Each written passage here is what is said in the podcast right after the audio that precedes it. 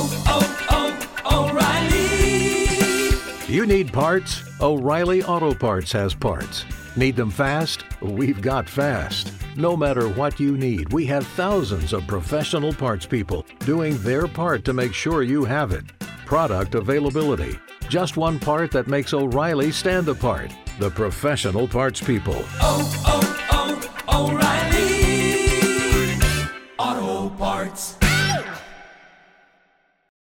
Join us today during the Jeep Celebration event. Right now, get 20% below MSRP for an average of 15178 under MSRP on the purchase of a 2023 Jeep Grand Cherokee Overland 4xE or Summit 4xE.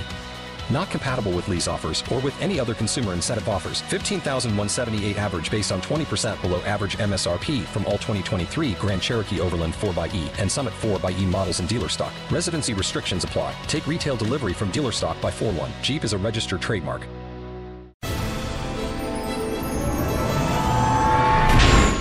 What's up everyone and welcome to the weekly Q&A. Starting off with Patreon questions, Anthony C asks if Cassian being in this fight since he was 6 years old has been retconned.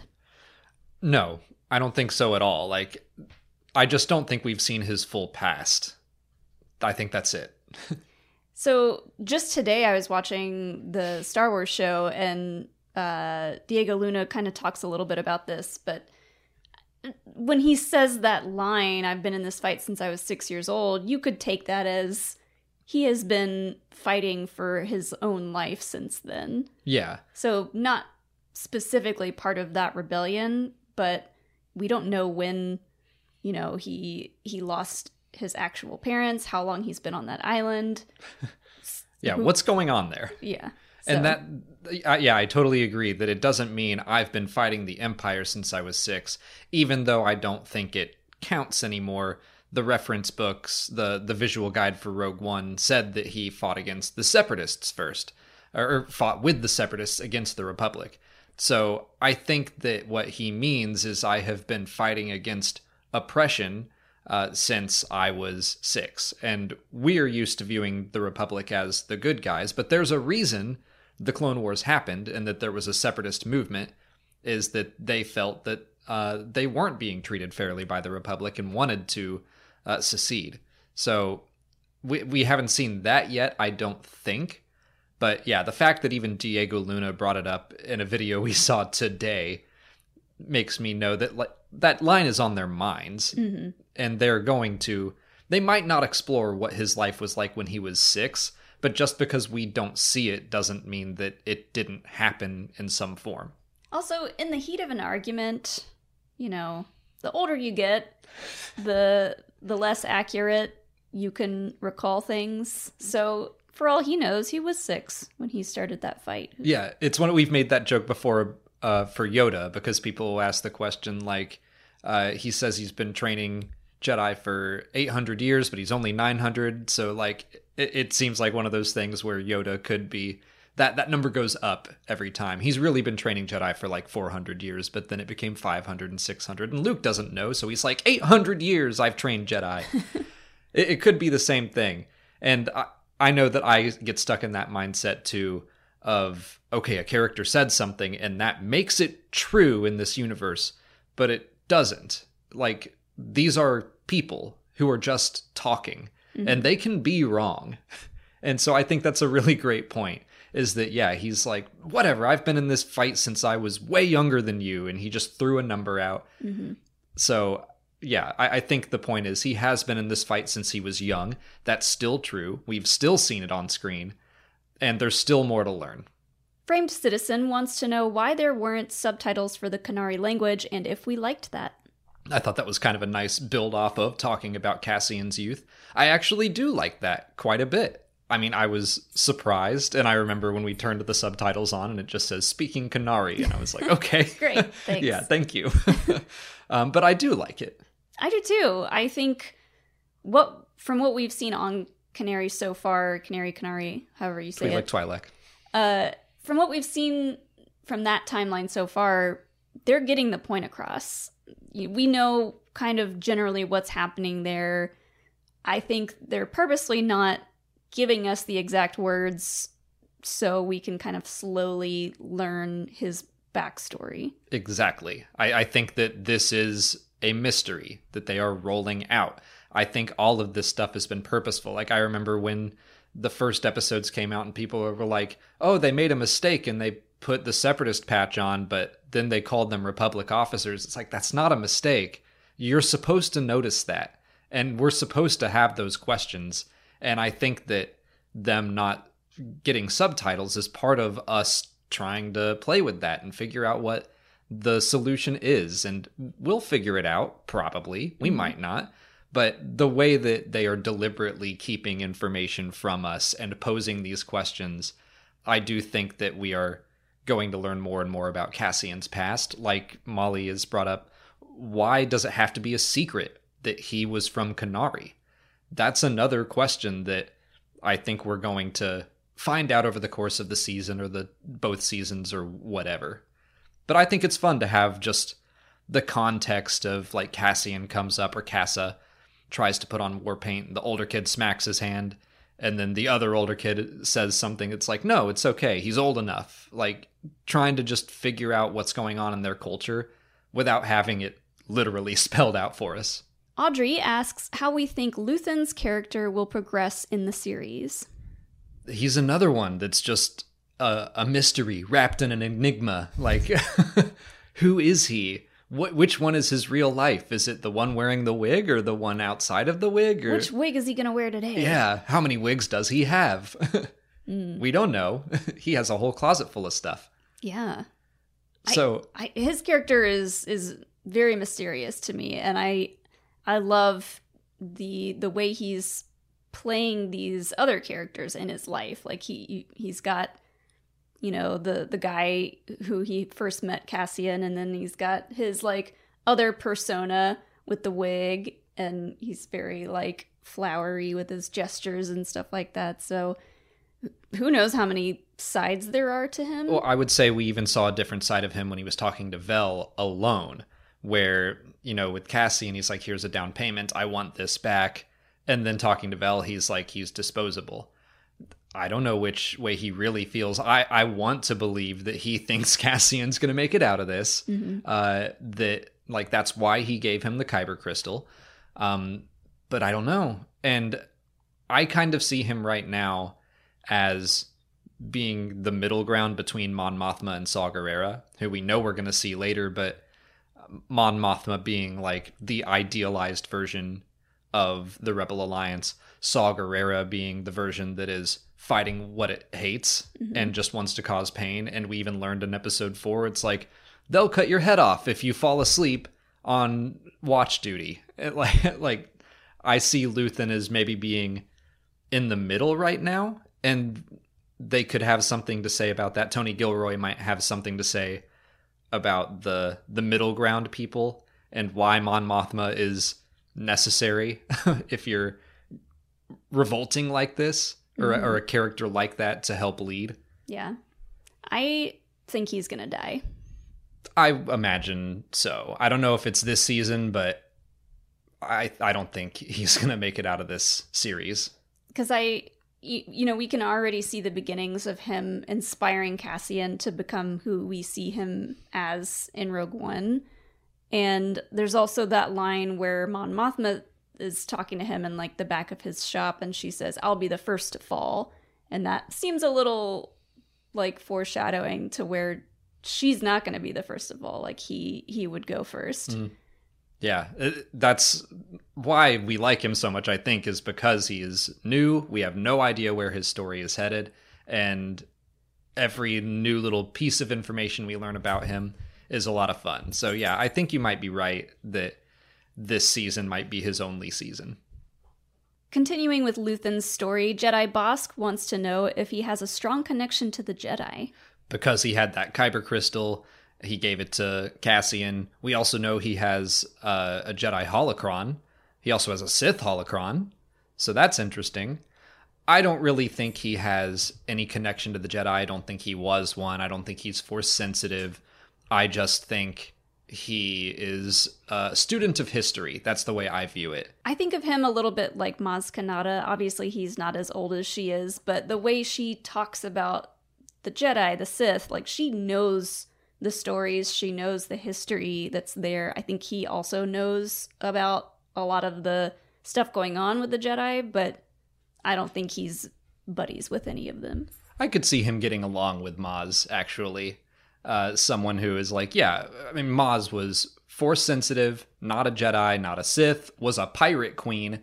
Uh, so, yeah, I could see him being someone who has that knowledge, but is someone who will keep Jedi and Sith artifacts. And again, like, I, I guess I'm seeing a bunch of stuff that seems like there's a balance with him and not necessarily a good one. It's just like he is in the middle. I don't mean like balance in the force kind of balance. Um, something else I wanted to point out is Rick Villanueva uh, shot me a DM and said that it looked like all of the artifacts, or a lot of them in his antiquity shop, were taken from other planets that the Empire had subjugated.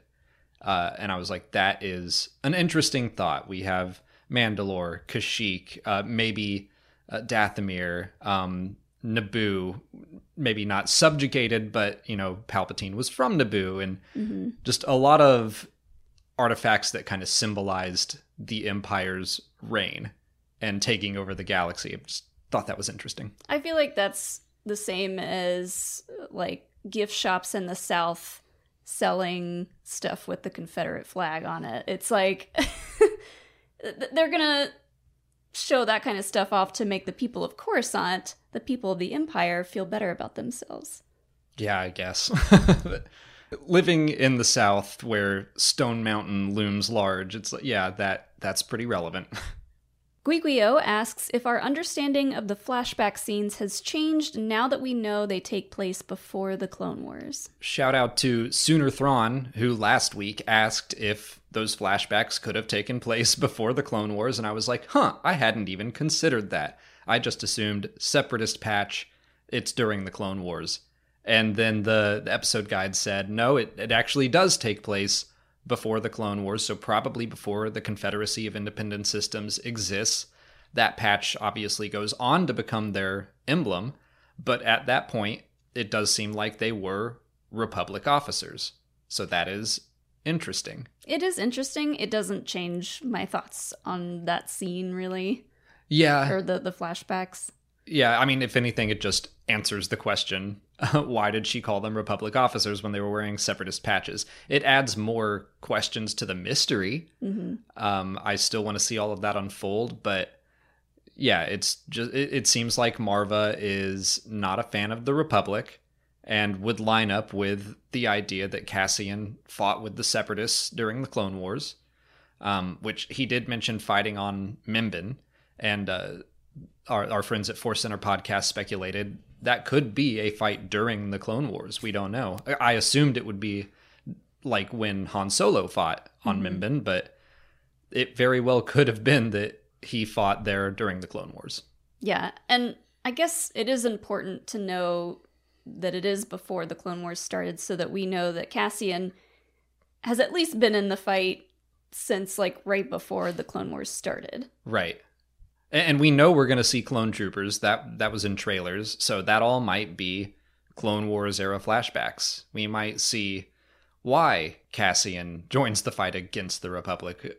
We don't know, but I hope we find that out soon. I think I think we'll probably have to wait until the third arc, but I'm intrigued.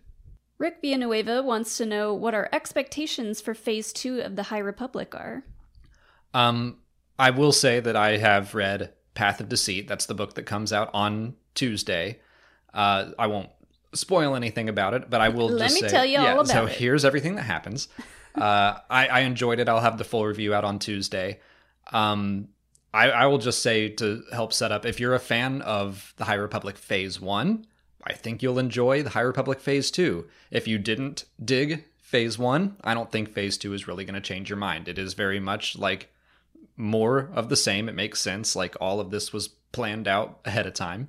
So, yeah, I, I guess I'm just expecting to meet some new characters or see some old characters from Phase 1 when they were younger and uh, get to enjoy them even more so that in Phase 3, when they die horribly, I'll be that much more heartbroken. Ugh, that's gonna hurt. Um, really my only expectations for phase two is to find out more about the nameless.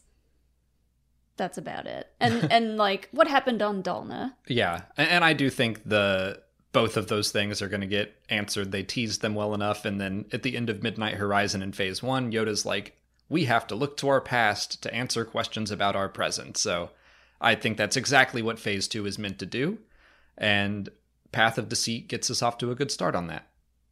On to YouTube questions, Son of Kratos asks if the members of Rogue One would have received medals after the destruction of the Death Star along with Luke and Han. I have to assume they would have. Either that or they get court martialed. I'm sure they would not have. I guess, I guess they would need to also get medals, but like they can't give medals to everyone. But that's a pretty big deal. Like they wouldn't Yeah. have been able to destroy the Death Star had they not done what they did. That's true. I don't know. It, I, I'd be afraid that too many people in that room would know them as, you know, the the what does he call them? The saboteurs, assassins, blah blah Mm. blah. So I feel like politics might get in the way for a few people. Be like, mm, y'all don't get medals. Aw. Good job though. No, they deserve them. Jen, I'm saying they yeah. do, but for for the show of it all, Uh huh. I'm saying they probably wouldn't have gotten them. Yeah, I, I think that uh, they probably only have two medals to give, and that's why Chew- Chewie does get a medal. I know, but uh, that we only see Han and Luke get medals. Wedge isn't up there. Uh, Evaan Verlaine isn't up there. More pilots than just Luke and Han uh, did that, but Yeah. obviously it's just like for the story purposes, it's about the arcs that Luke and Han went through. It's like, hey, you became less selfish. Here's a medal. Uh, but now it's it's always raised questions of like, where's Chewie's medal? Well, he didn't really have an arc in A New Hope. He was just kind of there. Wedge wasn't a character eh, that everyone loved in 1977, so it, it's funny to see that spiral out now. But I'm just gonna say they only had a set number of medals, and they had to draw straws to see who got them, and Wedge drew the short straw. Well, it's it happens all the time in history that something happens, a war or something or other happens, and the victors are held on this pedestal, but the real victors are not really in the limelight. and I'm now find out about them later. I'm now imagining Wedge like, excuse me, I've been in this rebellion for like three years at this point. I defected from the Empire. I risked my life to come here. These two people who just showed up, they get the medal. I don't get a medal. These two ding dongs. yeah, they I- just got here. If they had seen the way they acted on the Death Star before Leia was like, get your stuff together. They just failed upwards to the highest degree. Wedge sitting there alone outside, like, I don't get a medal. Your This heroes is- aren't really your heroes, folks. This is some poodoo. Jedi Spartan 38 wants to know if the Imperial mining disaster on Kenari is just propaganda. 100%. Probably. I I mean, there could have been a mining disaster, but I'm sure there was more to it than that. I'm gonna say it's it's either uh, complete propaganda, and you know, just like in Rogue One when they say Jedha was destroyed in a mining accident. Okay, fine. So like, it seems like that's just the Imperial line, or this is the Imperial mining accident that they're like, oh, we can just use that for everything. Yeah, the the one that started all the Uh-huh. other rumors. I mean, from the looks of it, it looked like there was mining happening there, and Yeah. it looked kind of abandoned, like something terrible happened. So I think there was a disaster, but there was definitely more to it than that. it's just the the imperial catch-all for like oops we destroyed it and they're they're just going to try to hide it but yeah it's a viable lie because there was mining there before the time of the clone wars uh, whether that was republic or separatist movement or what have you um, and there was mining on jedha as well for kyber crystals so again like it works but i think there's something else that happened again like molly has brought up why do you have to keep it a secret that Cassian is from Kenari?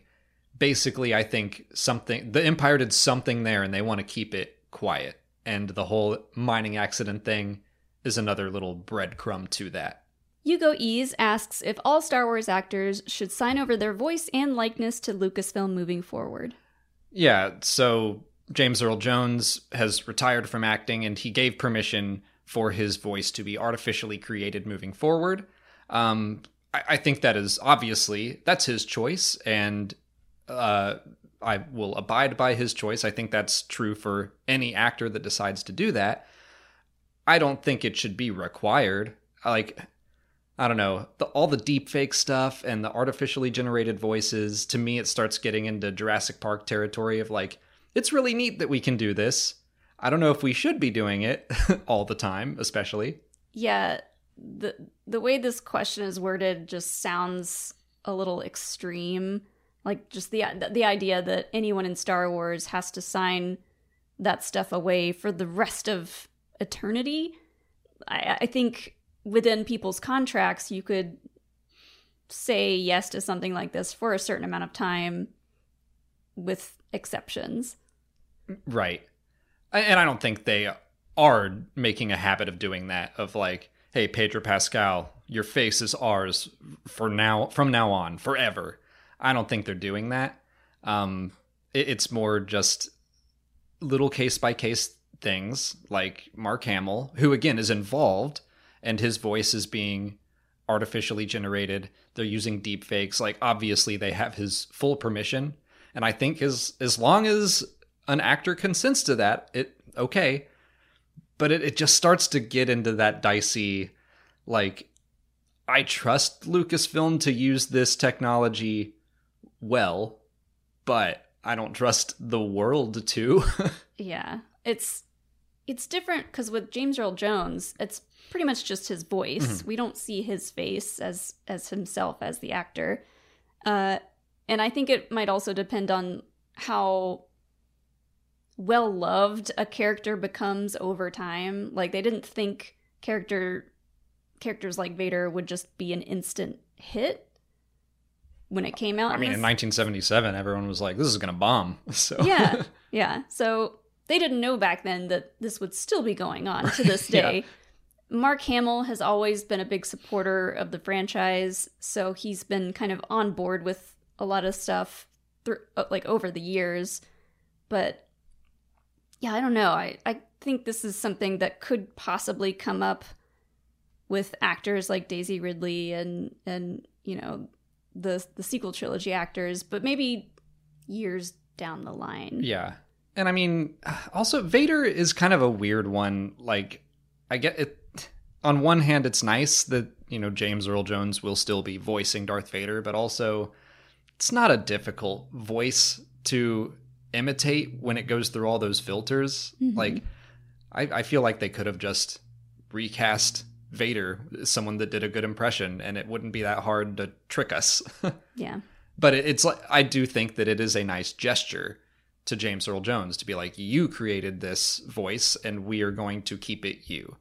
So I, there are pros and cons. I'm just afraid that someday like when everyone is able to use this technology that was developed for neat movies mm.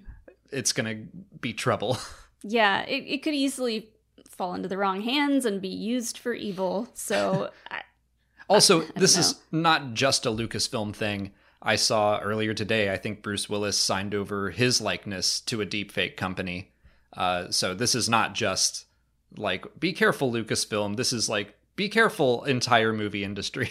Yeah, I mean, like, all the big Marvel characters have this same idea kind of looming I'm sure over their heads. I'm sure they do. And I mean, we know uh, just based off of descriptions from the leaked Indy trailer, there is a de-aged Harrison Ford, which again, he gave he was there. It, he gave his full permission. Um, I don't know.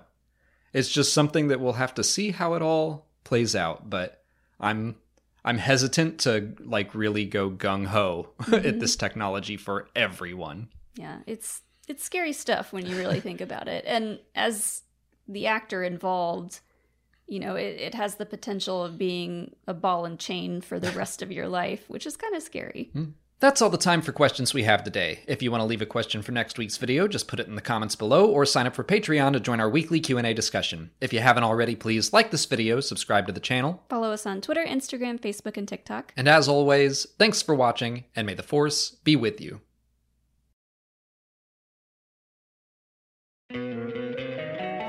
Don't you love an extra $100 in your pocket? Have a TurboTax expert file your taxes for you by March 31st to get $100 back instantly. Because no matter what moves you made last year, TurboTax makes them count. That means getting $100 back and 100% accurate taxes only from Intuit TurboTax. Must file by 331. Credit only applicable to federal filing fees with TurboTax full service. Offer can be modified or terminated at any time.